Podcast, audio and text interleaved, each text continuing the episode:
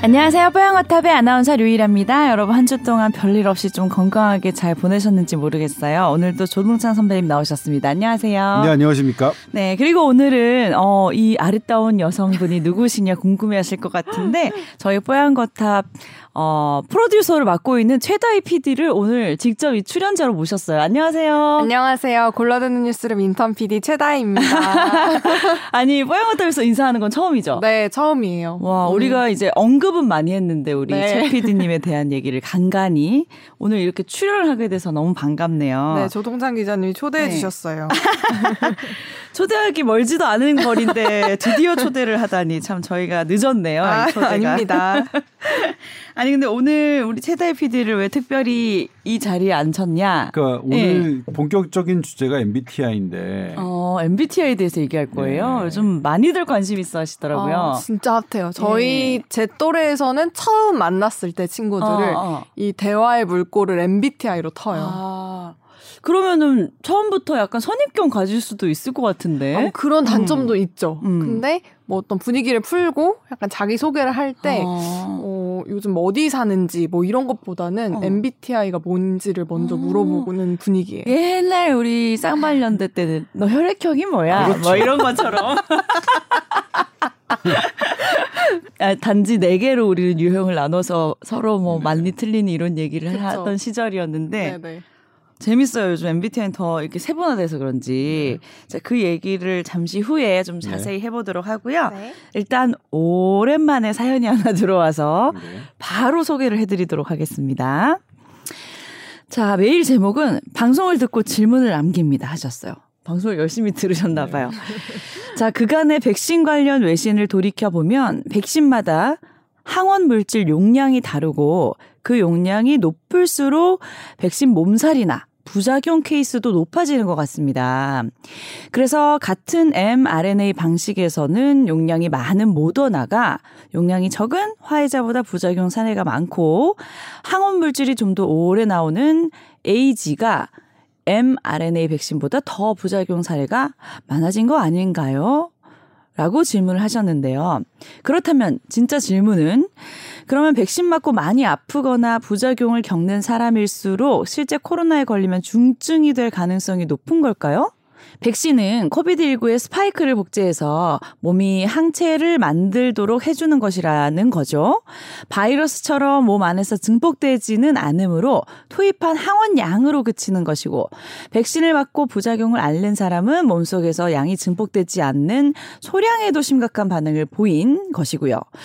그렇다면 백신만으로도 부작용을 겪는 사람은 만약 실제 코로나 걸리면 아주 중증이 될 가능성이 높다고 보는 게 논리적인 건가요? 물어보셨어요. 네, 일단 네. 여러 말씀을 하셨는데 네네네. 그러니까 질문은 그거죠. 음. 백신 맞고 부작용이 있는 사람은 진짜 걸렸을 때 중증으로 될 수 있는 될 확률이 수 높냐. 확률이 예. 높으냐. 일단 그런 연구 결과는 없어요. 네. 그러니까 그게 맞다 아니다라고 할 수는 음. 없는데 그 얘기는 근데 있긴 있었어요. 부작용 생기는 사람이 그러니까 정말 걸렸을 때 반응이랑 비례하는 거다. 네. 음. 근데 그래서 그 말이 그러면 틀렸느냐? 그렇진 않을 가능성이 높아요. 음. 우리의 면역 반응이라는 거가 내가 활발한 사람이 예를 들면 어떤 무언가 알레, 알레르기가 있는 사람은 이 알레르기는 뭐냐면 내가 외부 물질이 들어왔을 때 요걸 음. 처리하는 방식이거든요. 네. 근데 적당히 처리하면 뭐 좋은 건데 아예 안 처리하면 외부 물질 때문에 내 감염돼서 죽잖아요. 음, 네. 그런데 너무 많이 치 그 뭐 그것에 반응하면 그게 우리 사이토카인 폭풍이라고 뭐 아, 많이들 네. 들어보셨을 텐데 네, 네. 작년에 사실 코로나 처음 왔을 때 사이토카인 폭풍 온다. 그래서 젊은 층이 숨졌다 이런 얘기 들어보셨을 텐데 네, 많이 그렇게까지 있었죠. 되는 거예요. 오히려 오. 내가 너무나 많은 활발하게 반응을 하다 보면 그건 문제예요. 음. 그래서 이게 적절 모든 게 그렇지만 적절하게 반응하는 게 좋은데 네. 예를 들면 백신에 대해서 내가 활발하게 반응했다. 그러면 실제 코로나에 대해서도 활발하게 반응할 가능성은 있어요. 분명히. 네. 그런데 이건 또 뭐냐면 백신을 부작용 있는 사람이 땅콩에 그러면 땅콩 그러니까 반대로 땅콩에 알레르기가 있는 사람이 무슨 치즈에 알레르기가 있느냐? 음. 그게 딱 비례하진 않거든요. 음, 물론 네. 땅콩과 치즈는 다른 점이 너무 많, 많은데 많으니까 코로나 백신과 코로나와 이게 비교할 수 있느냐 음. 뭐 그것도 말이 되는데 분명히 코로나 바이러스와 코로나 백신은 다르거든요. 네. 코로나 바이러스의 일부만을 딱 그 가져온 게 코로나 백신이라서 그걸 또 비례한다고 할 수는 없어요. 음. 그다음에 지금은 어, 항체만 갖고 얘기하는 시대는 좀 지나가고 있어요. 네. 중항체만 갖고. 그러니까 어떤 어, 방금 얘기한 이 엠알엔에이 백신이나 디엔에이 백신이나 이런 것들이 우리 나 우리 몸에 붙는 그 스파이크 단백질을 어, 유사하게 만들어서 그게 못 붙도록 하는 항체를 만드는 게 이 백신의 원리이긴 한데 네. 지금은 단순히 항체만 갖고 생각할 수 없다. 음. 우리 예를 들면 기억할 수 있는 면역세포, B세포, T세포 이런 것과 함께 가야 된다. 그래서 저 사람이 중앙체가 좀 적다 하더라도 B세포와 T세포가 활성화되면 면역력이 강하거든요. 음. 그렇기 때문에 물론 지금까지의 모든 시중에 나와 있는 코로나 백신은 중화항체로 그 능력을 평가해오긴 했어요. 음. 그러긴 했지만 어, 지금은 어, 그럴지언정 중화항체 하나만으로 면역력을 평가할 수는 없다. 음. 전반적으로 봐야 된다는 게 있고 그래서 지금 질문하신 것은 네? 맞을 수도 있고 아닐 수도 있고 네. 조만간 밝혀질 수도 있고 영원히 밝혀지지 않을 수도 있겠죠. 지금 이론적으로 맞는데 네. 예를 들면 땅콩 알러지 있는 사람이 그럼 치즈 알러지 있는 꽃가루 오면 막 더 심한 거 아니냐? 근데 그렇지는 않잖아요. 음. 그렇죠? 네. 근데 코로나 백신과 코로나 바이러스 같긴 하지만 또 완전히 같지도 않기 때문에 물론 땅콩과 치즈보다는 같을 가능성이 더 높긴 하지만 그래도 다른 점이 분명히 있기 때문에 현재로서는 알 수는 없다. 아니 그러면 똑같으면은 완전 완벽하게 똑같으면 반응이 정비례할 수 있다는 거예요? 그렇죠. 그럴 가능성이 어. 훨씬 높은 거죠. 어. 예를 들면 코로나 백신이 만약 생백신이었다. 음, 음, 네. 생 살아있는 뭐예요? 코로나 바이러스를 조금 그대로. 넣는 거. 아, 네. 예전에 사용했던 그런데 그건 너무 위험하니까 지금은 거의 뭐 사용하는 게 별로 없는데 음. 그렇다면 그 생백신에 반응이 되게 심했던 사람은 코로나 걸렸을 때 음. 반응이 심할 수도 있는데 음. 근데 이제 문제는 또 하나의 변수는 이걸로 내가 항체가 생겼잖아요. 음. 면역세포가 활성화됐잖아요. 그리고 실제 코로나에서는 그러, 그런 반응이 안 일어날 수도 있고 음. 그러니까 여러 변수들이 있어서 음. 사실은 이 대답에 똑바로 다, 말, 말씀드릴 수는 없지만 네. 근데 지금까지의 과학은 뭐냐면 현상학적 관찰이거든요. 그런 현상들이 관찰되면 우리가 미뤄 짐작할 수 있는데 아직 코로나 백신에 되게 심하게 아, 이상 반응을 보였던 사람이 코로나에 돌파 감염됐을 때 아주 더 심한 중증이더라는 현상이 관찰되고 있지는 않습니다. 아, 네. 아직은 전혀 밝혀진 게 없고 그렇다고 무서워할 필요도 없을 것 같네요. 부작용이 많으신 분. 네. 네, 전혀 밝혀지지 않았다는 건 뭐냐면 음. 지금까지 밝혀진 게 아니잖아요. 음. 그러면 아직까지는 아닐 가능성이 높다는 거예요. 지금 맞는 사람들이 맞았으니까요. 음. 그런데 아직 지금이 충 아니라고 하기에 충분한 기간이냐? 음. 또 그건 아니잖아요. 음. 그러니까 완전히 아니라고 할 수는 없는. 네. 선배님이 나중에 혹시 코로나십구 걸릴 일 있으면 꼭 얘기해 주세요. 부작용이 심하셨잖아요. 그랬죠. 네. 아, 이상 반응이 심했죠. 음. 예. 임상 맞아요. 반응을 보면 알 수 있을 텐데 참 아쉽네요. 테테테 걸리면 안 되지. 어 근데 되게 저는 이거 사연 제가 음. 보내드리잖아요. 네네네. 방송 전에. 어 근데 되게 뭔가 많이 음. 알고 계신 분 같다는 생각이 들었어요. 네. 어 이거 우리 방송 열심히 들으신 거예요. 네. 우리가 이 얘기를 다 했던 얘기들이니까. 음. 네 그렇죠. 음. 그 심장 합병증이 모더나가 세 배 정도 높아서 스웨덴 뭐 스위스, 노르웨이는 삼십 세 미만은 모더나 접종을 일단은 보류했잖아요. 네. 뭐 그런 부분을 이 용량 탓이라고 생각하고 있어요. 물론 음... 용량만의 문제인가 아니면 다른 보존 물질들이 다르기 때문인가 음. 뭐 그건 잘 모르는데 음... 보존 물질은 달라요. 그런데 그냥 일관 일관 일감으로 생각하기에 용량이 어쨌든 세 배 이상 많으니까 음. 용량 차이 아니겠느냐라고 음. 과학자들이 분석을 하는 거고요. 그렇군요. 자, 그래서 코로나 뭐 관련돼서 사연이 있었으니까 코로나 얘기 또 잠깐 언급을 좀 해볼까요? 자, 요즘 이제 코로나에 감염이 돼서 확진 판정을 받으면 무조건 생치소로 가서 관리를 받는 게 아니라 재택 치료를 받는 경우도 있죠. 네. 예. 그런데 그런 상황에 있었던 환자가 병원 이송 중에 숨지는 일이 처음 발생했다고 합니다. 네. 어떤 상황이었을까요? 사실 좀 안타까운 네. 일인데 이제 환자분 육십팔 세이시죠. 네. 이십 일 날 확진 판정을 받았고 본인이 육십팔 세인데 약간 이제 그런 고위험군이잖아요. 네. 그래서 고위험군이라도 어, 반드시 입원해야 하는 요소가 없으면 본인이 원하면 재택 치료를 할 수 있거든요. 근데 네. 거기에 조건이 있습니다. 환자분의 상태를 보건당국에게 실시간으로 전할 수 있는 동반보호자, 건강한 동반보호자가 음. 있어야 된다는 조건이 있는데 네네. 이분 같은 경우에는 서대문구에 사시는데 서대문구 보건소는 입원을 하시라고 음. 권유를 했는데 네네. 본인이 이제 증상이 진짜? 가벼우니까 음. 그리고 보호자가 있으니까 그리고 집이 더 편할 테니까 음. 했어요. 음. 근데 그 다음날 어쨌든 이게 심신이 악화되는 악화되는 증상이 나타났던 거예요. 음. 그리고 일일구를 전화를 해서 구급대가 왔어요. 네. 여기까지는 괜찮아요. 네네. 그럴 수 있어요. 누구라도. 네. 그분이 고위험군이 아니라 젊은 층에도 이럴 수 있거든요. 여기까지는 괜찮은데 음. 그 이유 사가, 이유가 조금 어, 어, 문제가 있었어요. 않아요? 예, 네. 석연치 않은 건 아니고 구급대원이 어. 그냥 환자 앞에서 기다렸어요. 왜? 병상 배정이 실시간으로 안 되니까. 오. 아, 그러니까 그 구급대원이 싣고 병원에 가도 자리가 없는 상태니까 기다렸던 거예요. 네, 그러니까 무턱대고 갈 수는 없으니까 아, 방역 당국이 이제 병상 어느 병원으로 가라 이런 걸 어레인지해 주는데 아. 일단 간 상태에서 음. 일정 시간 동안 기다렸던 음. 거예요. 대기 시간이 있었네요. 네. 구급차 왔는데 그 와중에 네. 어쨌든 됐어요.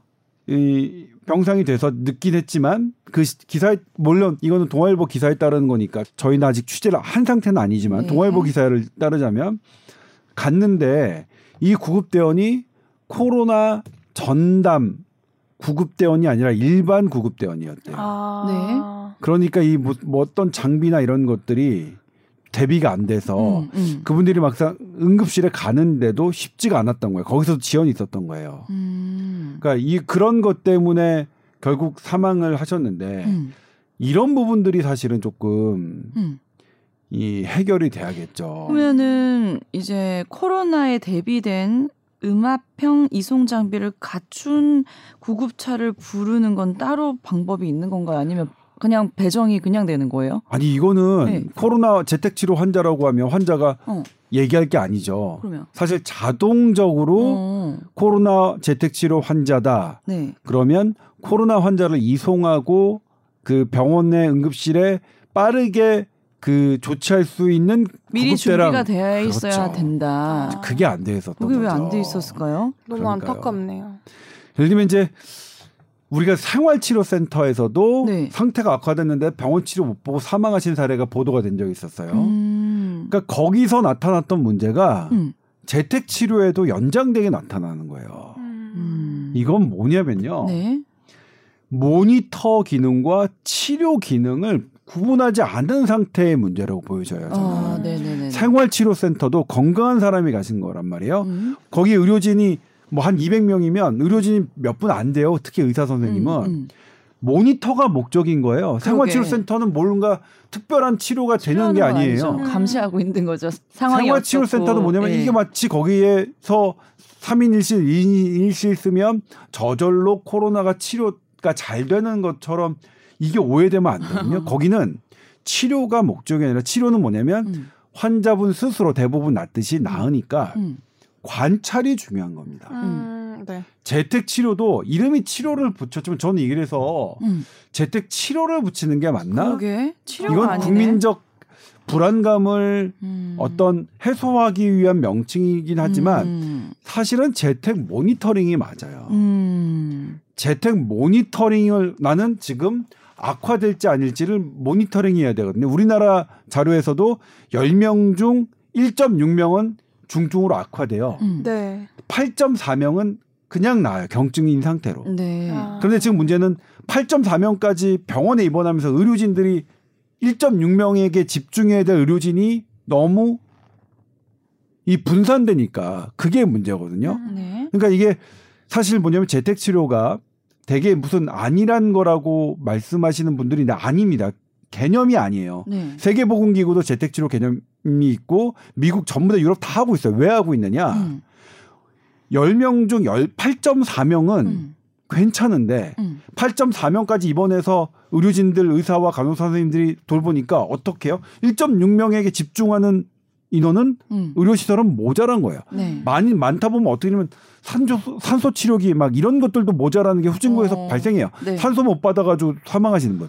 이런 걸 막자는 거거든요. 음. 재택치료가 환자를, 중증 환자를 대, 대충 보자는 게 아니라는 개념. 네. 이거 몰라가지고 이상한 말씀하시는 분들이 있어요. 전문가들 중에서도. 음, 음. 제가 말씀드리지만 이천이십 년, 이천이십 년들 전문가라고 위장해서 음. 대학 교수들이죠. 의사, 의사이면서 대학 교수면서 네. 이런 개념들 모르는 사람들이 언론에 많은 이 진짜로 이상한 시대가 됐는데 음. 재택치료는 이 개념입니다. 네. 그러면 팔 점 사 명은 네. 어떤 게 중요하냐. 음. 모니터링이 중요한 거예요. 음. 모니터링이. 음. 모니터링에서 안 좋은 시기가 오면 재빨리 병원에 가서 음. 산소치료 받는 거예요. 음. 산소치료. 치료 중에 제일 중요한 게 산소치료거든요. 음. 그게 아쉬운 거예요. 그게. 음. 지금 이거. 그래서 이 이런 부분들 모니터링을 제일 모니터링에 우리 그거 있죠. 전방에서 경계선은 보초병은 뭐가 제일 중요하죠? 간첩이 나타나면 총을 쏘서 그거를 그 사람들을 어떻게 처리하는 게 중요한 게 아니라 빨리 보고를 하는 게 제일 중요합니다. 네. 전쟁에서는 지금 네. 코로나는 전쟁 상황이에요. 근데 보초병한테 모든 걸 다 주고 너는 다 하고 뭐 탱크 주고 뭐하고 그러면 안 되거든요. 그 개념 아니에요. 분리해야 돼요. 음, 너는 네. 보초를 서 경계를 해. 음. 정말로. 그리고 우리가 자고 있다가 음. 그 막 적군이 넘어오면 우리가 음. 다 싸울게. 음. 네. 요 개념인 거예요. 그전에는 뭐요? 경계고 뭐고 우리 다 같이 싸워. 이 개념이. 음. 그럼 뭐냐면 다 같이 지쳐요. 특히 음. 어떻게? 이게 길어지면 길어질수록. 음. 못 버텨요. 그렇게는. 경계를 경계와 싸우는 부대를 구분하자는 개념이 재택치료입니다. 음. 오랫동안 위드 코로나 지금 코로나 내년에 안 끝나고 내후년에 안 끝나고 나는 게 다들 그렇게 전망하고 있잖아요. 그리고 재택치료 이상하다고 생각하지 뭐 하는 분들도 코로나 일찍 끝날 거라는 거는 본인들 입으로 다 얘기해요. 이런 개념이다. 재택치료는. 그런 면에서 요, 요 부분의 시스템을 생활치료센터에서도 나타났던 이 문제가 음. 재택치료에서도 나타났다. 네. 그러니까 이거 뭐 기사도 이 뭐 동아일보에 썼지만 이게 재택치료라서 나타난 게 아니라 네. 이거 만약 생활치료센터에서도 문제가 되는 거예요. 이러면 그렇죠. 이 시스템이 네. 없어서 네. 이 없으면 네. 그 어디라도 예를 들면 병원에서도 이런 문제가 발생이 되면 해결이 안 되면 문제가 돼요. 그러니까 일반 병상에 있는데 이 환자 갑자기 안 좋아졌어요. 그럼 빨리 중환자실 가서 어 중증 환자 치료 받아야 되는데 음. 그냥 늦춰지면 음. 그냥 일반 병동에서 사망하실 수 있는 거잖아요. 음. 요거 잘 그 준비해야, 준비해야 됩니다. 대비해야 보강해야 될 됩니다. 때가 된 거예요. 네. 위드 코로나 뭐 다음 달부터 슬슬 얘기 나오기 시작하던데 그렇게 되면 이제 재택 선배님 말처럼 치료라기보다 모니터링 하시는 분들 많아지잖아요.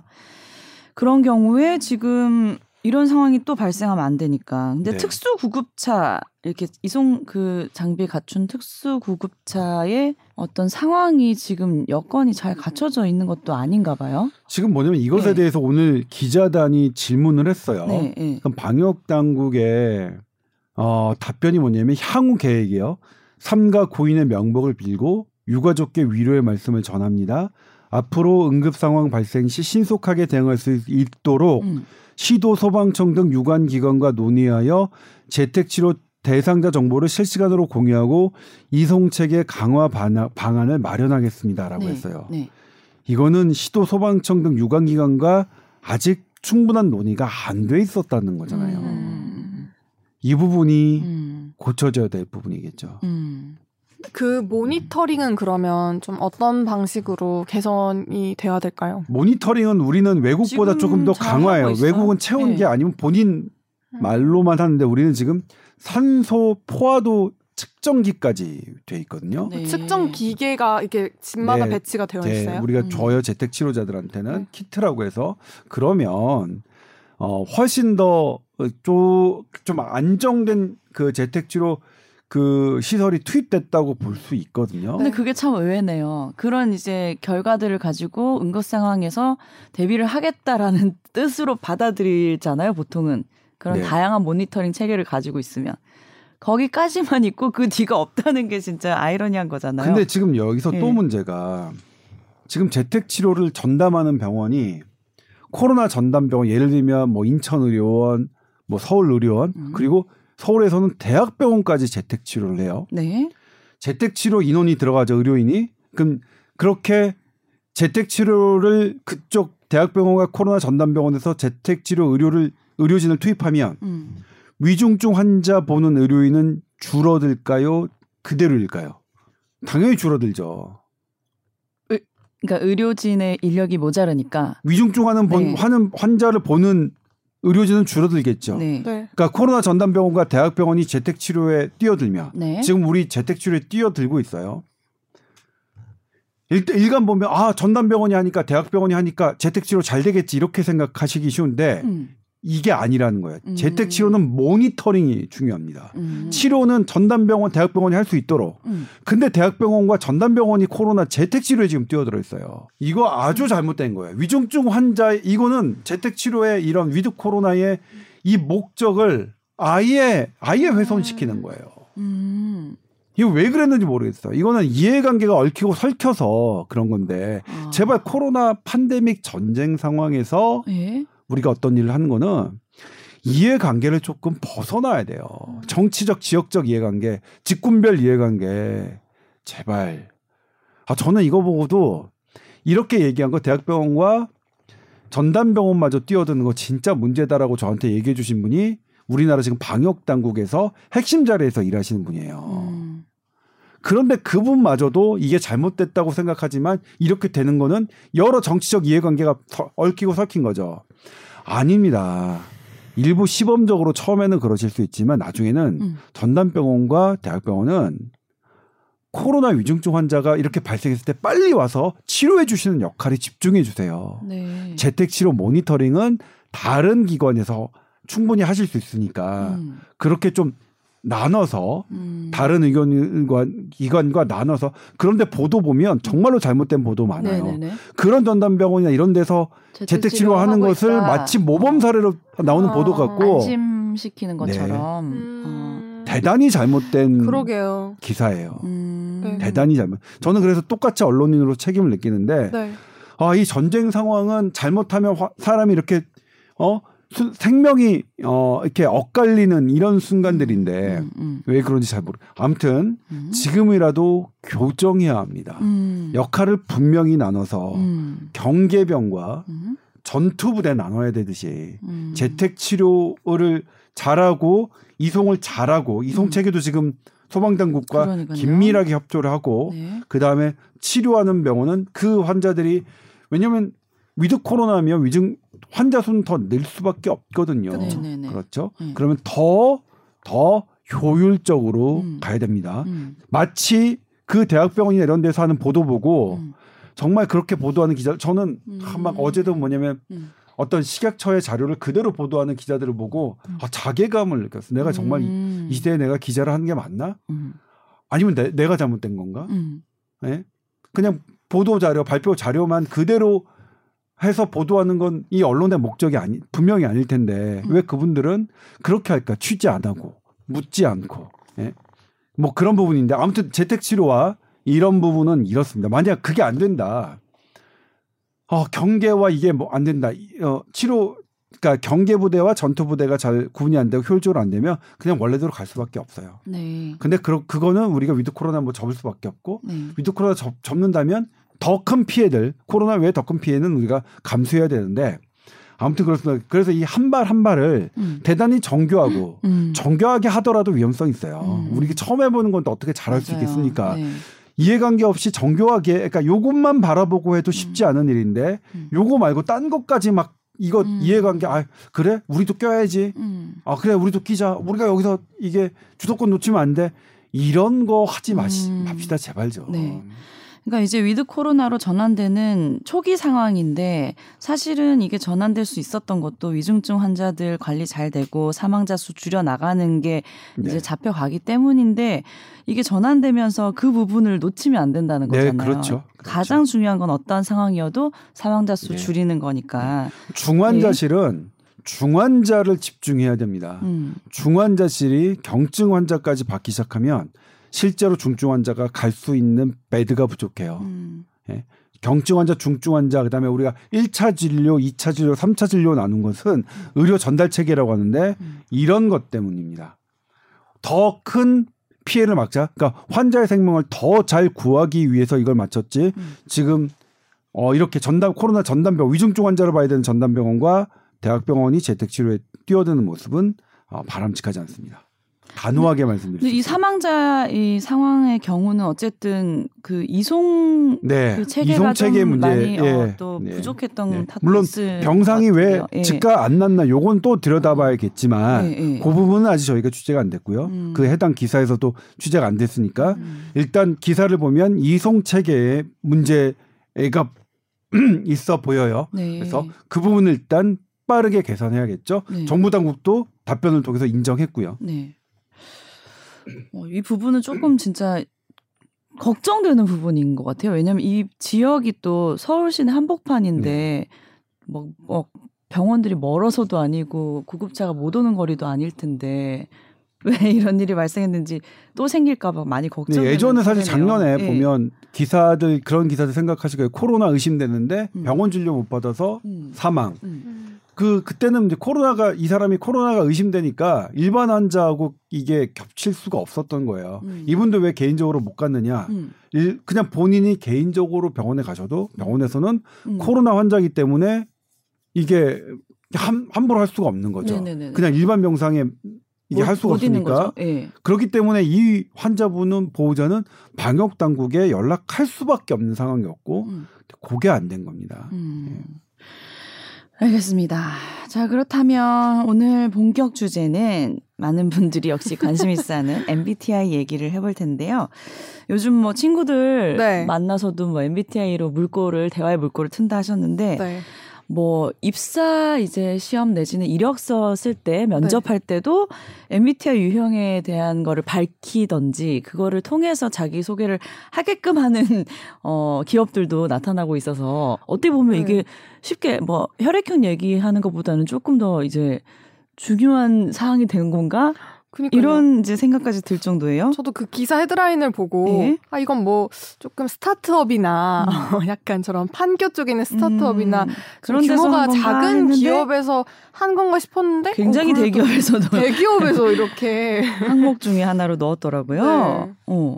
근데 그 정도로 이게 좀 정확한 건가 어, 너무 궁금했어요. 싶기도 한데 솔직히 이제 이렇게 우리가 현실에서 느꼈을 때 이게 우리가 짜맞추는 건지 정말 이게 정확한 건지 모를 정도로 많이 맞아떨어지는 부분이 있어서 다들 관심이 있는 거잖아요. 일단 우리 어. 최다희 피디 네. 엠비티아이 신봉자잖아요. 아, 신봉자까지는 아니에요. 어, 그래요? 아무튼 왜 그렇게 최다희 피디는 지금 나이가 이제 몇 살이죠? 스물세 살입니다. 굉장히 어린 나이. 이제 네. 유행의 모든 걸 민감한 걸 다 받아들일 나이인데 그래서 엠비티아이에 대해서 우리보다 훨씬 더 자세히 알고 있더라고요. 네. 네. 네. 일단 좀 기본적인 거 소개를 해 주시죠. 엠비티아이가 아, 뭔가? 네. 이제 엠비티아이는 사람 성격의 유형을 어, 열여섯 가지로 네. 분류를 한 거죠. 열여섯 가지로 네. 이제 분류한 유형의 검사인데요. 사상체질, 팔체질보다 더 심하게 분류된 게 엠비티아이인 것 같아요. 그래서 뭐 네. 저희들 또, 저희 사이에서는 사주보다 이게 더 정확하다. 음. 뭐 이런 얘기도 많이 나오고 생각해. 있고요. 어, 진짜요? 저한테 영업을 당하신 거예요. 그래서 이게 음. 알파벳 네 개로 조합이 돼요. 음. 근데 이제 각 자리, 네 개의 자리 각각 두 개의 알파벳이 있고 음? 이제 본인이 검사한 결과에 따라서 그 두 개 중 하나가 결정이 되는데 일단 첫 번째 자리에 오는 알파벳은 E와 I예요. 음. E는 extrovert 그러니까 외향형의 I고요. 음. I는 introvert 내향형의 I입니다. 음. 그리고 Vert. 어 발음 좋은데. introvert 이렇게 주눅 들었어. 어디서 어디서 영어 좀 했군요. 너무 발음이 좋아가지고. 그리고 이제 그 다음이 그 다음 자리에 오는 건 S, N이 음. 이제 결정이 되는데요. S는 그 sensing 감각의 S고 음. N은 인튜이션 할 때 그 N이에요. 음. 그래서 감각형과 직관형, 직관형 이렇게 나뉘고요. 어, 그다음에 이 감각형, 직관형이 사실 전 처음에 보고 와닿지가 않았거든요. 근데 음. 이렇게 구분하라고 하더라고요. 어, 어떻게? 감각형은 음. 멍 때리기를 잘하고요. 음. N, 직관형은 음. 상상을 엄청 잘한대요. 어, 그래도 안 오는데 느낌이? 그래. 그러고 어쨌든 그 다음에 이제 그 다음 세 번째 알파벳 자... 살짝 네. 설명드리면 네. 센싱은 뭐냐면 제가 이제 유일한 아나운서를 보고 음. 아 유일한 아나운서는 되게 직관적이라고 맨날 말씀하세요. 눈썹이 아, 아. 그러니까 예를 들면 제가 아. 눈썹이 이렇게 돼 있고 아. 눈이 이렇게 쌍꺼풀이 있고 이가 있고 머릿결이 하고 어 향기가 좋네. 아 맞아. 이라 되게 좋아. 아~ 그게 센싱이고요. 경험이 중요한 거죠. 아~ 그러니까 이 나의 내가 갖고 있는 그쵸. 보고 느끼고 음~ 경험 이런 거에 데이터를 가지고 판단하는 거고 음. 인투이션은 뭐냐면 일화를 딱 보자마자 음. 어우 내 타입인데 요거죠. 그러니까 이, 이 이런 이런 걸 아, 그런 거 따지지 않고 예. 느낌으로 예. 바로 파 오는 거. 예. 음. 예를 들면 이제 주식을 투자할 때도 네. 음. 뭐냐면 이, 이 업체 뭐 예를 들면 조동찬 기업이라고 하면 조동찬 기업의 실적은 어떻게 되고 종업원이 어떻게 되면 점 이, 향후 이 사, 음. 점 이렇게 된다 하는 것을 갖고 음. 투자를 결정하는 거하고 음. 한강을 바라보면서 음. 아 그냥 조동찬 기업 주식 사자 여기 인투이션이에요. 근데 이거가 지금 유명한 일화가 있어요. 우리 현대, 그러니까 근대 경제학의 대부인 음, 음. 케인즈 있잖아요. 케인즈가 네. 주식으로 엄청난 돈을 벌었는데 네. 케인즈는 영국 분이에요. 음. 그분이 주식을 사는 거에 당신은 어떻게 주식을 그렇게 종목을 선택합니까? 어. 그러면 네. 템즈강을 바라보며 한참 보다가 어. 아, 이 주식 사야지. 직관형이시네. 직관형이시네. 네, 그렇죠. 어. 그런, 그러니까 이 여기서 구분은 센싱과 어. 인투이션은 그런 차이를 나는 거고 음. 저는 인투이션의 이, 이 단어를 처음으로 익혔을 때 네. 되게 좀 재밌었어요. 왜냐하면 인투이션이 직관인데 네. 여기서 아이엔을 빼면 투이션이 수업료잖아요. 어. 아, 네. 그래서 수업료의 반대가 직관이네. 어. 보통 아이엔 전 여, 언어학자 아닙니다. 영어는 어. 더더군다나 모르고 어. 근데 아무튼 이 단어를 외울 때 되게 어... 재밌었어요. 아, 수업과 네. 반대되는 게 인투이션. 수업은 우리가 수업료 그러니까 아, 뭔가를 네. 막 하는 건데 아 그거 필요 없고 아 난 템즈강 바라보면서 아 씨 몰라 진짜 그런 요, 뜻이네요. 예, 예, 예. 네. 그런 그런 재밌었던 음, 생각이 있고요. 예. 네. 그리고 이제 세 번째 자리에 오는 알파벳 두 가지는 음. T 혹은 F가 옵니다. 음. 이건 이제 T는 thinking의 음, T여서 음, 사고형을 의미하고요. 음. F는 feeling 음. 감정형이고 음. 조동찬 기자님은 뭐 파워 F형이시죠. 음. 거의 구십구 퍼센트 F이실 것 같은데. 근데 나는 왜 T지? 내가 사고를 했단 말이야? 사고? 어. 사고를 많이 쳐서 그런 건데. 아, 그 사고인가? 그 사고인가 봐. 그거는 어. 유일 아나운서의 사고형은 그 사고. 어. 사고를 치다 할 때 사고가 음. 아닐까? 그러고 인투이션 해봅니다. 이제 마지막 자리에 오는 게 J와 P인데요. 네. J는 저징의 J여서 판단형이고요. 음. 그다음에 P는 음. perceiving의 P여서 음. 인식형이에요. 음. 근데 이건 이제 이걸 구분할 수 있는 방법은 음? 여행을 갈 때 저희가 많이 예시를 들거든요. 어허. 여행 갈 때 몇 시에 어디에 도착해서 이동 시간은 몇 시고 밥은 음. 뭘 먹을 계획 거고 철저히 세우시는 계획을 분들. 철저히 세우시는 분들이 보통 J이고요. 음. 어. A 갔다가 그냥 대충 응. 점심 저녁 뭐 A 갔다 B 갔다가 이렇게 장소만 대충, 장소만 대충 정해서 거지. 갔다가 응. A가 너무 좋아. 응. 그러면 B 계획을 취소하고 응. 계속 A에 더 있자. 응. 뭐 이런 식의 약간 융통을 발휘하는 게 응. P형이다. 응. 이렇게 얘기가 되고 있어요. 최다희 피디 이에스에프피, 네. 나 이엔티피, 선배님 이엔에프피. 네. 네. 우린 셋 다 P네. 그, 그리고 셋 다 E가 안 되겠다. 셋 다 E, E로 시, 시작과 끝이 똑같네요. 저희 어, 셋이. 그렇네요. 네. 음. 저와 조동찬 기자님의 궁합이 음, 완전 음, 최고로 음. 나와요. 어, 왜? 몰라요, 그건. 왜냐면, 뭐, 이유가 있어요. 저는 분명히 알아요. 어, 어, 어. 네. 최다희 피디 어머님과 제가 동갑이에요. 가족관계라서 궁합이 좋은 거야? 아, 오늘 이거 어떻게 흘러나가서 참고로 말씀드리면, 저증과 펄시빙은 어떤 의미냐, 여행을 했는데, 음, 음. 저증은 이제, 판단하는 거고 네. 펄시빙은 인식이니까 이게 조금 왜 이게 상대적이지 이렇게 음. 생각하실 수 있는데 이게 어떻게 이해하시면 편하냐면요. 네. 저증은 어, 나를 중심으로 이게 하는 게 그러니까 내가 중요한 거니까 예를 여행을 음. 어, 나는 어, 로마 갔다가 밀라노 갔다가 나폴리를 가야 돼. 음. 네. 나는 내가 그렇게 하는 게 중요해. 음. 왜냐하면 내가 로마, 나폴리, 그다음에 뭐 밀라노라 이제 밀라노를 보고 싶으니까. 음. 그래서 계획을 세우게 되는 거고. 음. 펄스윙은 뭐냐면 음, 음, 음. 몰라 나 그냥 있는 거 그냥 보면 안 될까? 음. 인식과 그 그대로를 음. 내가 무엇을 보고 싶어하는 이게 아니라, 이게 아니라 음, 음. 있는 거. 그러니까 사실은 무엇을 중요시하느냐. 나는 저기서 내가 어 있는 거를 보고 싶어. 어. 있는 그대로 내가 무엇을 중요한 게 아니라 어. 바깥 그거 있는 그대로 요, 요런 차이가 좀 있는 거예요. 그러니까 예를 들면 그래서 이게 엄밀히 얘기하면 익스트로버전, 인트로버전과 약간 음. 뭐 겹치는 부분이 음. 있, 있기도 해요. 그 네. 의미적으로 보면. 네. 근데 이것도 이제 어쨌든 데이터를 분석으로 저증은 내가 가고 싶어하는 것을 하는 것이고 음. 그다음에 펄스윙은 어쨌든 있는 그대로를 음, 음. 한다. 음. 그러니까 이 판, 판단이라는 거는 음.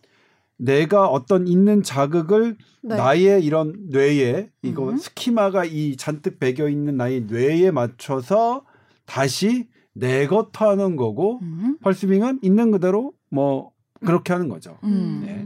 그러니까 여행을 음. 계획을 짜는 거고 네. 그냥 된 대로 가자. 가면 음. 좋겠지. 사고만 안 나면 되지. 음. 물론 펄스윙을 있는 사람도 계획을 아예 안 짜는 건 아니잖아요. 사고가 그쵸. 나면 안 되니까 음. 기본적으로 숙소나 이런 것들을 음. 예약할 수 있, 보고 들여다보긴 하죠. 음. 네. 그래서 이제 이렇게 엠비티아이 검사를 해보면 본인들은 이 결과가 잘 맞는 것 같으세요? 어, 저는 잘 맞는 것 같은데요. 어떤... 정확하게 네. 어, 내가 이런 사람인 것 같다. 네. 음. 저는 물론 어떤 점이 그래요? 어떤 음, 점이? 물론 사람 성격을 열여덟 가지로 나눈다는 열여섯 가지요? 아니, 열여섯 가지로 음? 나눈다는 게 음. 어, 뭐, 어떻게 그, 그것보다 훨씬 더 많은 유형의 사람이 있겠죠. 이 세상에는. 근데 네. 일단 요즘 이런 인터넷이나 유튜브에서 유행하는 그런 밈들 있죠. 음. 이 엠비티아이에 몰입을 아예 안 하면 음. 그 밈들을 밈이 뭐예요? 밈... 나도 설명 못하겠어 잘. 진짜? 어. 쉽게 말하면 짤들. 짤은 아세요? 아, 짤, 짤은 알아. 짤은 아세요? 옛날 얘기하면 마니아 뭐 이런 비슷한 의미 아니에요? 그러니까 뭐 하고 오타쿠? 그러니까 웃긴 어, 좀 이렇게 그러니까 웃긴 짤. 게시글들 아, 있잖아요. 게시글. 영상을 많이 보니까 뭐 짧게 짧게라든지 아, 이런 재밌는 뭐, 아, 뭐 인스타 보면 그런 웃긴 이야기거리들 나오잖아요. 이야기거리들이다. 네, 그렇죠. 음. 이야기거리들 막 댓글들도 되게 웃기게 달리고 이런 음. 인기 게시글들 음. 그런 것들에 이제 엠비티아이 관련된 이야기가 너무 많이 올라오는데. 음. 그런 것들을 읽어보면 음. 어, 이해가 돼요. 음. 뭐 예시를 하나 들어볼게요. 그러니까 상황별로 음. 뭐 주차 누가 불법 주차를 내 차 앞에 했을 때 대처하는 자세 해갖고 음. 사진으로 막 음. 설명돼 있는 바로 것들이라든지 그겁니다. 그리고 연애를 할 때의 음. 뭐 네. 이별의 대처 방법 음. 뭐 이런 거라든지 맞습니다. 그런 것들이 이제 유형별로 나오니까 재밌는 거죠. 엠비티아이 그쵸. 모르면 이제 이해가 안 되는 어, 거니까. 이런 게 짤이에요. 음. 기자님 제가 읽어드릴게요. 엠비티아이별 사람을 손절하는 이유래요. 음. 근데 저는 이에스에프피인데 음. 제가 누군가가 자기만 쏙 빼놓고 모임 만든 주동자를 손절한대요. 저는 음, 되게 응징한다. 무섭다. 그러고 얘는 절대 왕따시키면 안 되겠네. 그리고 유일한 아나운서님 이엔티피 이엔티피셨죠. 음. 이엔티피는 자꾸 자신을 구속하려 해서 손절하신다. 내가 막년에 연애할 때 나를 집착하고 구속한 남자는 바로 차. 그렇죠. 너무 싫어가지고. 그리고 조동찬 기자님 이엔에프피시죠. 웃자고 한 얘기에 주 죽자고 달려드는 사람을 손절하신대요. 음... 야, 이건 좀 이거 어떻게 생각하세요? 글쎄요. 음... 내가 웃자고 하는 얘기에 죽자고 달려드는 사람이 별로 경험을 못 해봐서. 그러셨구나. 웃자고 한 얘기인지 몰라 사람들이. 음... 그래갖고 반응을 못했어. 차라리 지금. 저는 그, 그 우리 최다희 피디가 얘기했던 음. 나를 쏙 빼놓고 음, 음. 뭘 모임을 어, 만드는 사람을 음. 손절하는 음. 그런 유형이 가까워요. 그게 기자님과 저랑 하나 빼고 다 음. 똑같잖아요. 그러니까 네. 비슷한 거죠. 근데 음. 어쨌든 제가 지금 예시를, 네. 예시로 하나를 이렇게 말씀드렸는데 음. 이런 걸 이렇게 보다 보면 음. 너무 맞는 것 같은 거예요. 저랑. 그래서 성향들이 있긴 있으니까요. 네, 그래서 한쪽에서는 음. 아 근데 이거 뭐 사람 유형은 훨씬 더 다양하고 이거 뭐 음. 과학적인 건 아니지라는 생각이 들면서도 음. 다른 한쪽에서는 음. 아 근데 이거 진짜 맞나 봐. 음. 이런 두 가지의 생각이 동시에 드는 거죠. 우리 유승현 기자한테 음. 무슨 유형인가 물어봤는데 이엔에프제이래요. 근데 이엔에프제이?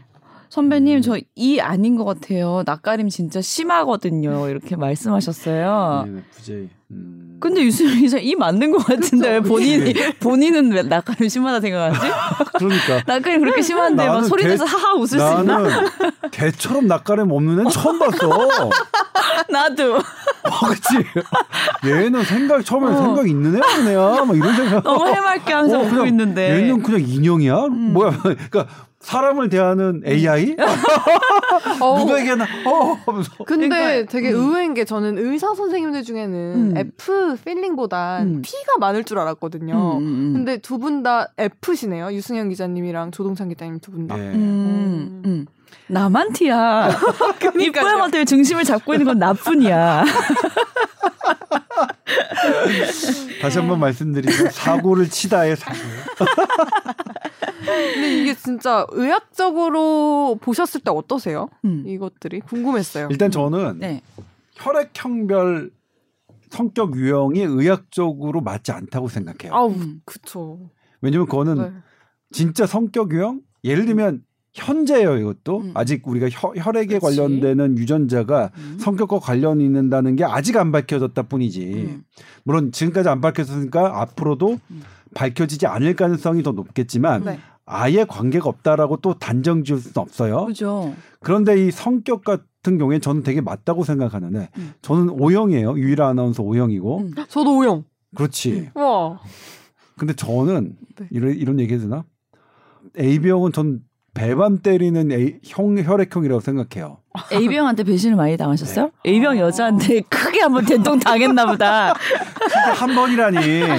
한 번 갖고 제가 일반화시키지는 않아요. 아, 여러 경험에 의해서. 그래서 막 그 제가 이제 스타크래프트를 좋아하는데 음. 제가 지금 뭐 아시는, 아시는 분들은 있을지 모르겠지만 임진묵 그 테란 유저가 해설을 되게 잘해요. 쪽지캐처럼. 네네네네. 근데 이제 임진묵 해설위원이 이제 막 막 할 때 어. 요즘에 이제 변현재 프로토스 그 유저가 되게 핫하거든요. 아직도 지금. 많이 좋아하세요? 네, 아직도 오. 많이 좋아해요. 지금 에이에스엘 십이 차 리그 이제 사 강까지 네. 결정되는데 여전히 좋아하시구나. 네. 어쨌든 첫 번째가 어제 사 강이 김명훈, 변현재, 그다음에 조일장, 유영진 이렇게 이제 음. 저태 아 저푸 저태 이렇게 하는 건데 네.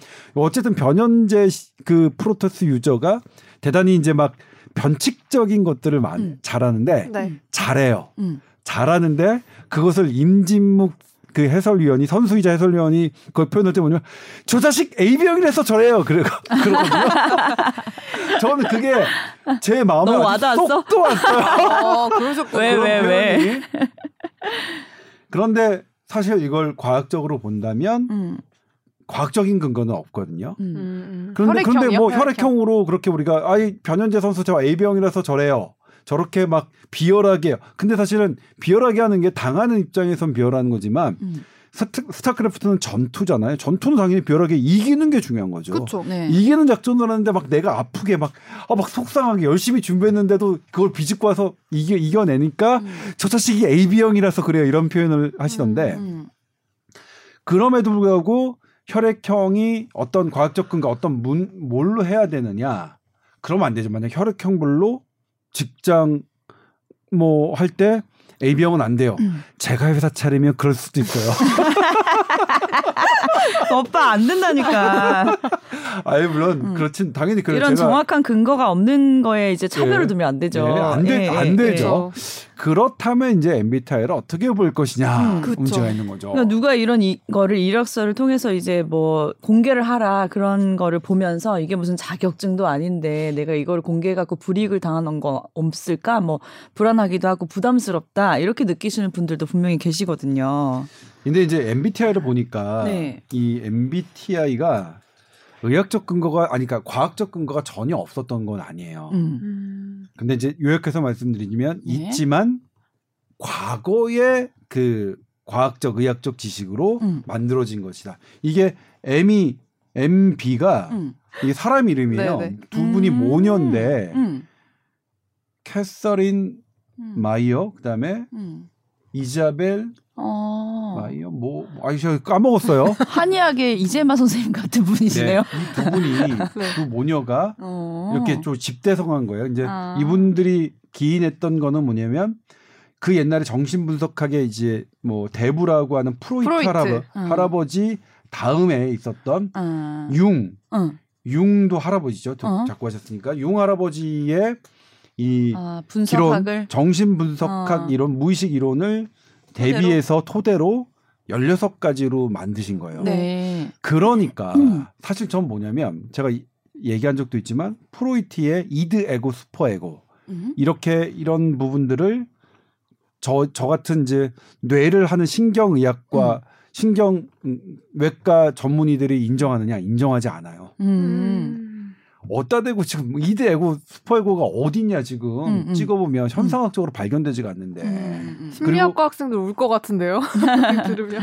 그런데 심리학과 선, 선생님들을 얘기하는 게 아니라 정신과 네. 선생님들은 아... 정신과 의사 선생님들은 어떻게 생각하냐 네. 프로이트의 이 정신분석학이 지금도 환자를 진료하고 치료하는 데 음. 도움을 된다고요. 제일 음, 주춧돌이 되는 네. 교과서적인 거네요. 그래서 에이. 저는 사실 제가 예전에 음. 정신과 선생님들하고 정말 많이 싸웠어요. 아유 죽은 학문이다. 어디다 내오냐. 무슨 소리냐. 지금도 환자를 보는데 어. 이해가 된다. 그러니까 예를 들면 이 프로이트와 융의 이런 정신분석학이 음. 분명히 어느 정도 느끼는 네, 건 있으신 거잖아요. 아직 현대 발달된 현재 의학으로 음. 관찰되지 않지, 않, 않을 뿐이지 음. 나중에 후에 더 그게 확고하게 밝혀질 사실일 수도 있지만 음, 음.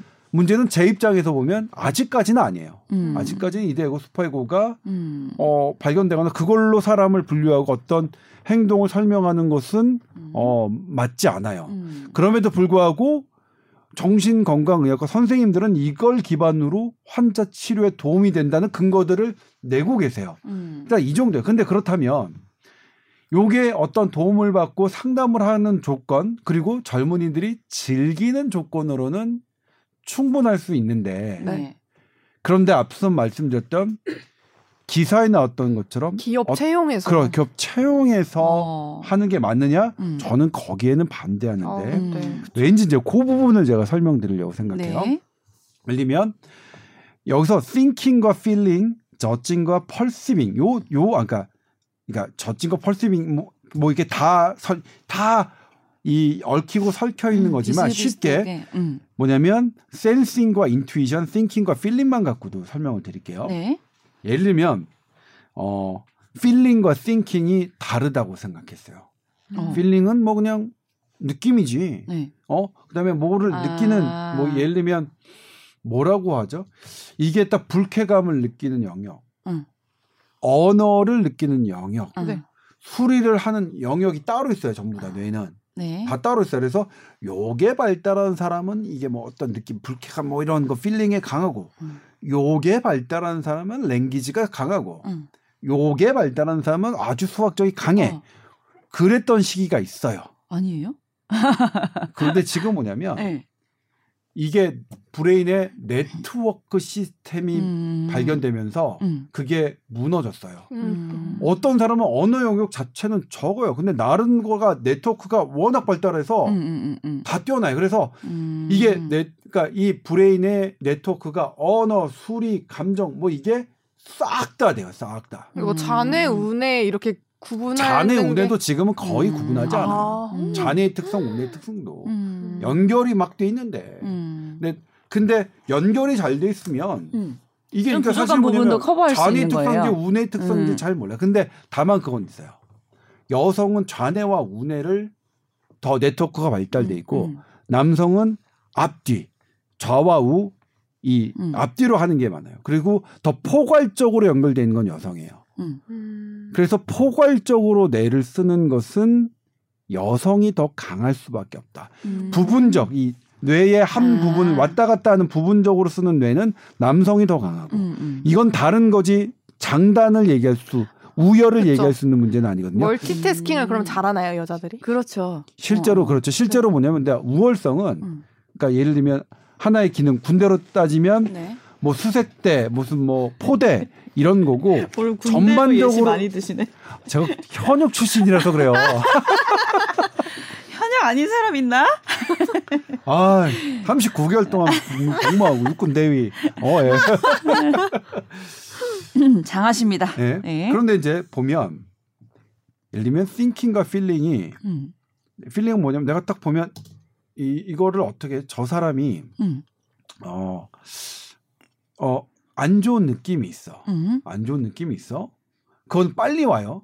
아, 나 유일해 보니까 안 좋아. 음. 그리고 이제 thinking은 나 저 사람이 눈, 코, 입 이렇게 보고 머릿결도 그렇고 냄새도 이상하게 이렇게 안 좋게 생각하는 거겠죠. 네. 음. 필링은 빨리 되고 thinking은 시간이 오래 걸리고 음. 뭐 이렇게 해서 어쨌든 이성적 사고, 음. 감성적 사고 이렇게 분류했단 말이에요. 음.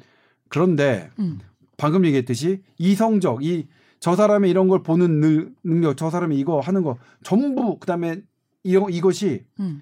다 연결돼 있어요. 음. 연결돼 있어서 퓨어하게 내가 저 사람의 눈이 어떻게 된 것을 측량하고 귀가 이상하게 생긴 걸 보고 이런 걸로 이 나의 저 사람의 안 좋은 그런 결론 음. 여기에 도달했다고 할 수 있는 근거가 없어요. 지금은 음, 음, 음. 다 연결돼서 판단하는 거지. 음.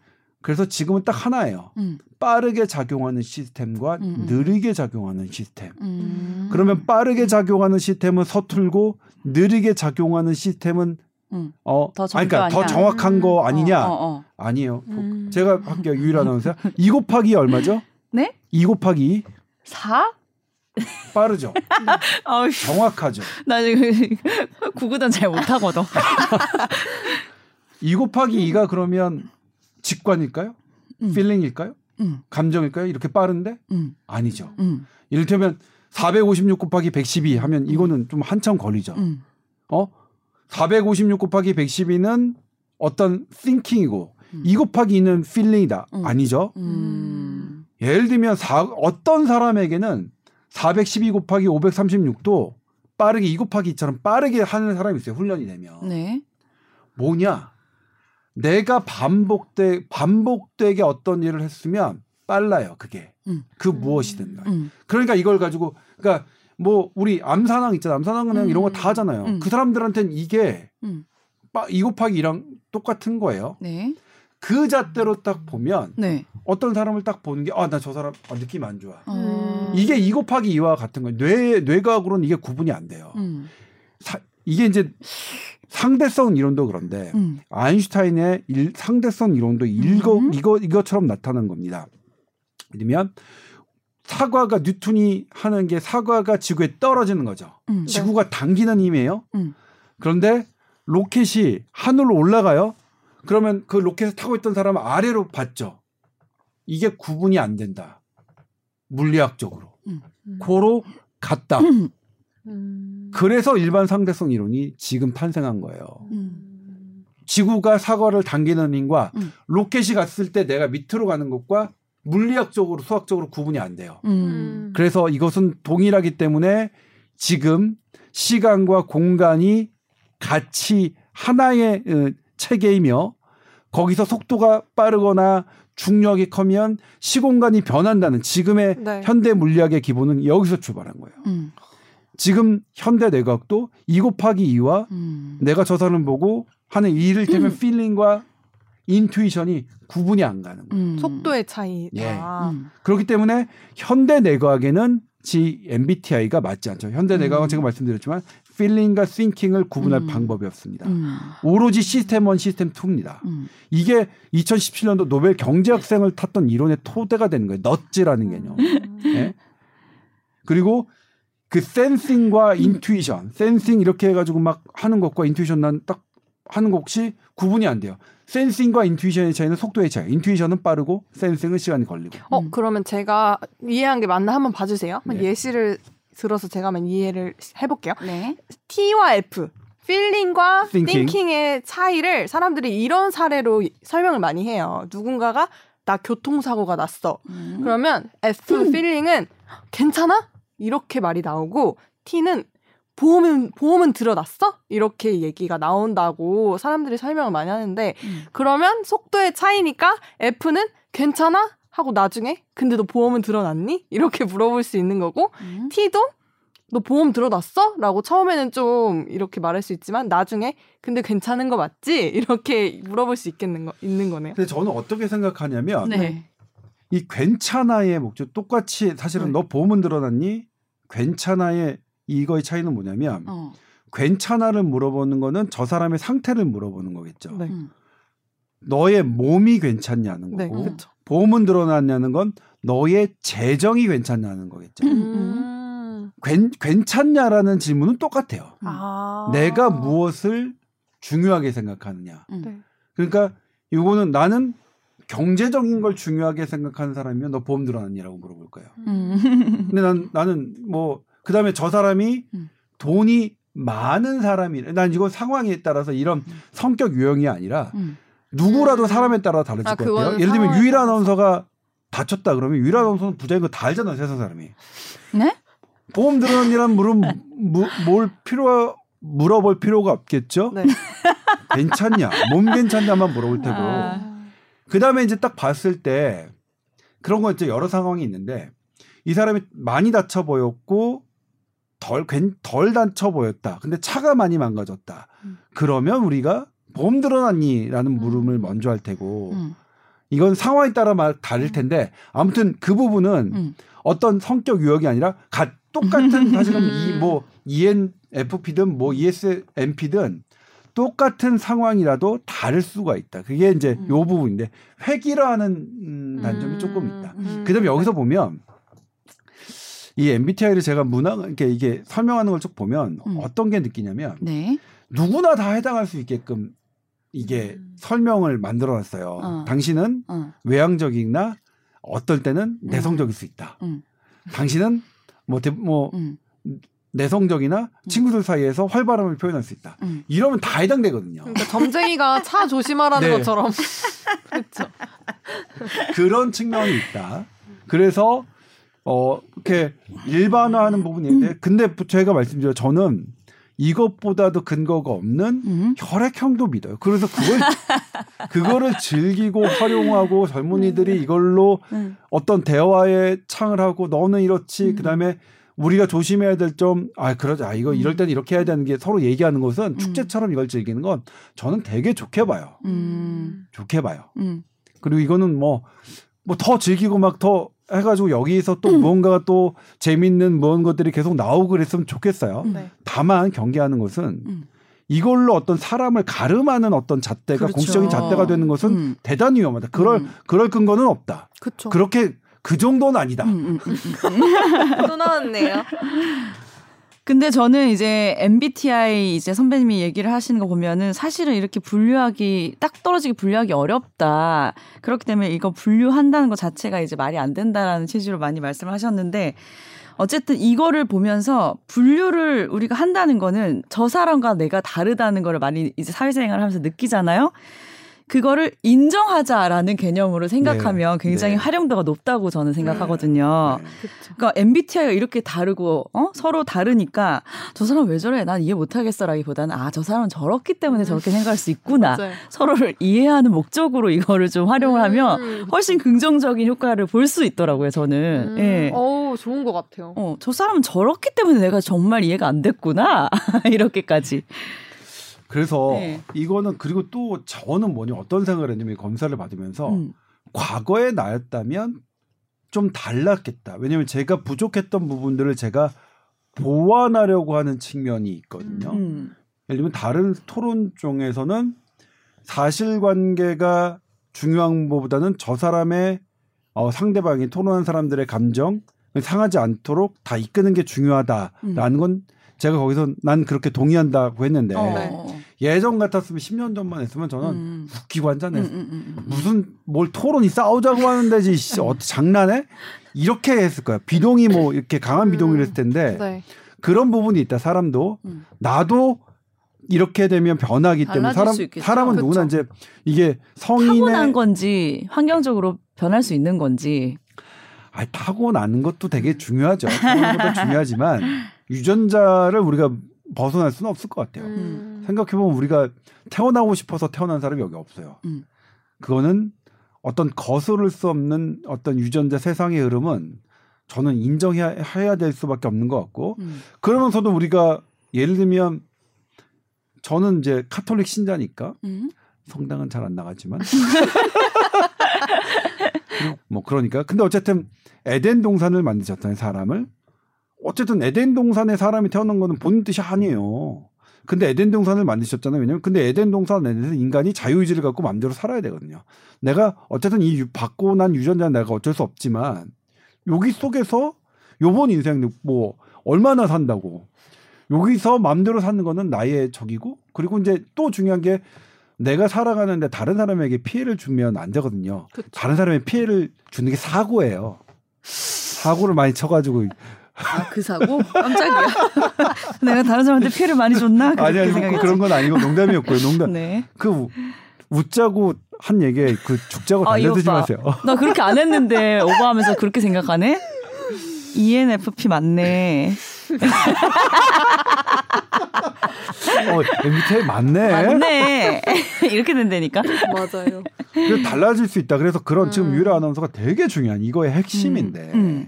이것이 서로의 다름을 음. 그리고 이전의 나와 지금의 나 그리고 앞으로의 나와 음. 나가 내가 다를 수 있음을 음. 그리고 지금의 나, 내 마음에 안 들어하는 사람이 음.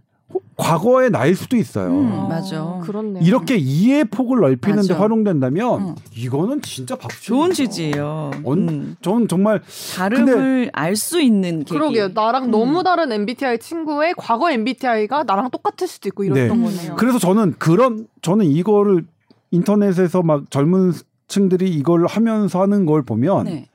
저는 그렇게 하고 있는 것 같아요. 예를 들면 제 딸은 네. 저의 가족은 음. 제가 정확한 기억은 안 납니다만 음. 저랑 빨간이에요 관계가. 어. 최악. 앞으로 이제 부딪힐 많겠네. 최악. 최악. 그리고 뭐 최악이에요. 그런데 이제 그럼 최악이니까 음. 아주 우리 좀 조심하자. 음. 뭐 그렇다고 최악이라고 뭐 이렇게 가족 관계를 바꿀 수는 없잖아요. 와이프랑 해보셨어요? 저 집사람하고도 어. 최악이에요. 빨강이야? 네, 빨강. 진짜? 딸이랑도 빨강. 나는 남편이랑 반은 맞고 반은 틀린 그닥 그런 사이 나왔어요. 연두색, 연두색. 소스, 어. 네. 딱 서로 맞네. 똑같이 나왔네. 인정. 이렇게. 그래서 항상 아 이거 살아야 돼 말아야 돼 살아야 돼 말아야 돼를 십오 년간 고민해 반반이어서 그랬어요. 딱 네. 그런 정도로 하기에는 저는 좋은 것 같아요. 음. 그리고 그런 어느 정도 일정 정도 맞는 것은 음.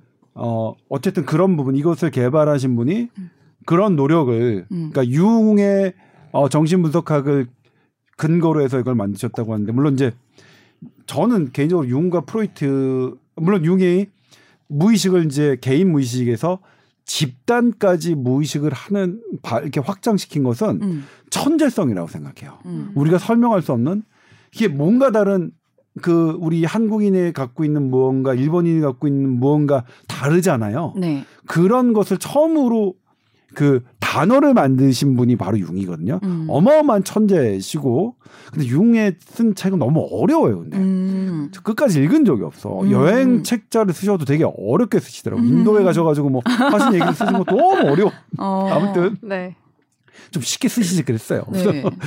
근데 그래서 이 엠비티아이를 그런 그렇게 연구한 결과물이고 이것을 젊은이들이 이렇게 활용하는 것은 좋지만 다만 제가 말씀드린 건 네. 현대 내각의 맞지 않는 부분이 분명히 있다. 음. 그 방금 말씀드린 그러니까 저는 그래서 뭐냐면 네. 직관을 무시하면 안 된다고 생각해요. 네. 나의 feeling을. 네. 아, 난 뭐 이런 이런 이거는 뭐냐면 나의 뇌가 빠르게 작용하는 음, 그 무엇일 수 있거든요. 음, 음, 음. 네? 물론 이런 직관과 그러면 이 어떤 그 나, 나의 thinking과 이, 이걸 어떻게 감별하느냐, 뭐 어떻게 맞느냐 음. 몰라요, 잘 음, 음, 음. 어떻게 맞는 건지. 음. 예? 근데 가끔은 thinking이 맞을 수도 있고 가끔은 네. feeling이 맞을 수도 있는 거고요. 물론 지금 내가 고른 thinking과 feeling을 시간차 말고는 전혀 음. 속도 말고는 구분할 방법이 없고 다 움직여요, 다 음. 죄다 움직여. 음. 당신이 feeling을 하건 thinking을 하던 간에 음. 다 연결돼서. 음. 그리고 음. 또 하나 이제 현대 내각은 아까도 말씀드렸지만 뇌를 고르게 쓰는 게 되게 음. 중요하다. 중요하다. 음. 그리고 고르게 쓰는 것에는 하, 제가 남자지만 어쩔 수 없이 여성이 더 음. 유리한 것 같아요. 음. 음. 고르게 쓰는. 그래서 여성들의 의견이 그 존중받아야 되는 거는 맞는 방향 같은데, 그럼에도 불구하고 남성들이 어떤 부분적으로 앞뒤로 쓰는 이 능력도 절대로 간과되면 안 되는 음. 대단히 필요한 능력이기 때문에 음. 이건 남녀가 우열을 가르는 게 아니라 어쨌든 다른 것, 음. 다른 것이다. 음. 그래서 서로 잘 어, 보완될 수 있는 존재라는 게 아무튼 뭐 내각으로는 입증되고 있는 거고. 네. 엠비티아이는 저도 참 재미있게 봤고. 음, 네. 재미있게 즐기는 네. 거면 너무 좋죠. 대화의 소재가 되고 이러면. 그럼요. 네. 그다음에 이제 그것도 해봤어요. 음. 저희 딸이랑 그 엠비티아이 주는 팩트 폭격? 그래갖고 제가 뭐 이엔에프피면 이엔에프피에 뭐 어, 팩트를 이렇게 에이. 동그라미 동그라미 하잖아요. 팩폭 아까 뭐 있었지 않았어요? 선배님 그 팩폭은 뜬금없이 흥분 잘한다 이런 거 아니에요? 뜬금없이 흥분 잘하고 음. 자꾸 뭘 뒤엎고 싶어한다. 근데 이제 이게 뭐냐면 뜬금없이 요거 요거에 대해서 말씀드리자면 음. 제가 왜 그러냐면 저의 있다고? 머릿속에서는 이게 막 돌아가요. 음. 돌아가서 음. 이게 갑자기 흥분이 되는 거예요. 음. 근데 이 돌아가는 건 얘기 안 하고 흥분되는 것만 표현을 하는 거죠. 그러니까 나는 뜬금없지가 않은데 아, 이 다른 사람이 없기, 보기에는 응. 뜬금없는 거예요. 뜬금없는 흥분 잘하는 건 사실은 참을성이 좋은 거네. 그렇네. 좋게 표현하면. 쭉 참다가 마지막에 못 참은 거야. 그렇죠. 제 그렇지, 입장에서는. 그렇지. 근데 다른 사람 입장에서는 참을성이 없는 놈이죠. 저 갑자기 왜 버럭해 하면서. 근데 그 따님이 말씀하신 웃긴 그 팩트 폭행은 뭐였어요? 아니 뭐 해가지고 네네. 이런 거 이런 거 아니에요? 예, 그런 거 그런 네, 거 그런 거 그런 거. 거. 음 이게 뭐야? 맞는 것 같아요. 이게 기사에 대한 아... 팩트 폭행. 아 근데 저는 어른 분들이 음. 이거를 막 아 뭐 저런 걸 맹신하고 그래 뭐 이렇게 음. 타박하시기보다는 네. 이렇게 좀 아빠 뭐 아빠 유형 이렇다는데 이거 진짜 맞는 것 같아 이러면서 보여드리고 음. 같이 웃고 이러는 게 전 너무 좋더라고요. 그렇죠. 아 저도 되게 재밌었어요. 네, 되게 재밌었어요. 음. 그러니까 어 제가 어떤 한 주제를 갖고 저희 딸이랑 제가 뭐 한 삼십 분 이상 대화를 한 유일한 주제가 엠비티아이일까 싶어요. 그래 우리 부모와 자식 간의 네. 대화의 물꼬도 들 수 있네. 네. 어. 네. 하나 저기 최다희 피디한테 그래도 이 엠비티아이 뭐 너무 믿지 마라는 취지로는 방송에서 얘기하고 싶지만 꼭 조언드리고 싶은 거는 남자를 고를 때는 꼭 궁합을 보세요. 명심하겠습니다. 아, 뭐 사주도 봐요. 뭐, 다봐 다봐 일단 남자 고를 때는. 보고 뭐. 보고 싶은 거 다 봐야지. 에이비형은 안 된다는 거죠? 아니 보고 싶은 거 다 봐도 어차피 후회하게 돼 있어요. 아 그렇네. 엠비티아이 잘 맞는 사람들끼리는 잘 맞지 않아요 그래도? 아, 혈액형도 잘 맞는 사람들끼리. 그러니까 뭐냐면 음. 암 이거는 음. 안 맞는 건 그건 있어요. 내가 안 맞는 사람들에 대해서 음. 더 각인되는 그런 부분이 있기 음. 때문에 그럴 수 있는데 근데 근데도 저는 이제 예외가 에이비형 중에도 음. 저랑 되게 돈독한 관계를 갖고 있는 분들이 음. 있어요. 음. 어 그래서 이십 대 때 가졌던 그 이 에이비형의 트라우마가 음, 음. 극복되고 있다. 나이가 드니까. 음. 뭐 그런 부분이 있어요. 음. 그러니까 어쨌든 엠비티아이 얘기를 재밌게 해봤지만 우리 뽀양거탑 출연진들은 엠비티아이 궁합들이 너무 다 잘 맞아서 그쵸. 우리 프로그램 잘 돌아간다라는 결론도 아, 그렇죠. 나올 수 있을 것 같아요. 유일한 thinking. 유일아. 내가 중심을 딱 잡고 있고 예. 우리는 궁합이 잘 맞고. 네. 우리는 그냥 느낀 대로 가는 거예요. 갈 거예요. 생각 안 해. thinking 안 음, 해. 정리는 나만 하잖아. 항상. 힘들어 죽겠어. 그렇습니다. 뭐 재밌게 얘기는 해봤는데 어쨌든 서로를 이해하는 어, 어떤 기준으로서 엠비티아이를 또 재밌게 활용해 보시면 좋을 것 같고 네. 대화도 할 수 있고 그럼요. 예, 뭐 심각하게 생각하지 않으면 즐거운 주제였던 것 같아요. 다음번은 네. 그랬고 음. 한 번은 뭐 저희가 시간이 되면 네. 이제 우리가 엠비티아이의 이, 이 효용과 한계는 저희가 분명히 얘기했습니다. 어, 네. 그러니까 말씀드리자면 엠비티아이를 정신건강의학과 선생님들도 이, 지금 이걸 뭐 학문적으로 음, 이렇게 그렇죠. 접근하거나 그러진 않으시거든요. 네네네. 이걸 뭐 치료 목적이나 이런 걸로 쓰시지도 않고. 그렇죠. 그런데 이제 어쨌든 우리가 요런 거를 놀이문화로 음. 어느, 어느 정도 적당한 근거가 있는 놀이문화 음. 아무튼 이걸 한다면 음. 각각의 유형별로의 특징 이렇게 음. 장단점 요런 거 하는 것도 재밌을 것 같아요. 그러니까요. 나중에 한번 해보자고요. 네. 좋습니다. 즐거웠습니다. 네. 티 오 더블유 알 골뱅이 에스비에스 점 씨 오 점 케이 알로 또 궁금한 거 많이 보내주세요. 오늘은 여기까지 하고 엠비티아이는 한 번 더 했으면 좋겠다. 그러니까. 오늘 하다 만 것 같아 말을. 이런 주제 재밌네요. 네. 다음 주에 뵙겠습니다. 감사합니다. 고맙습니다. 감사합니다.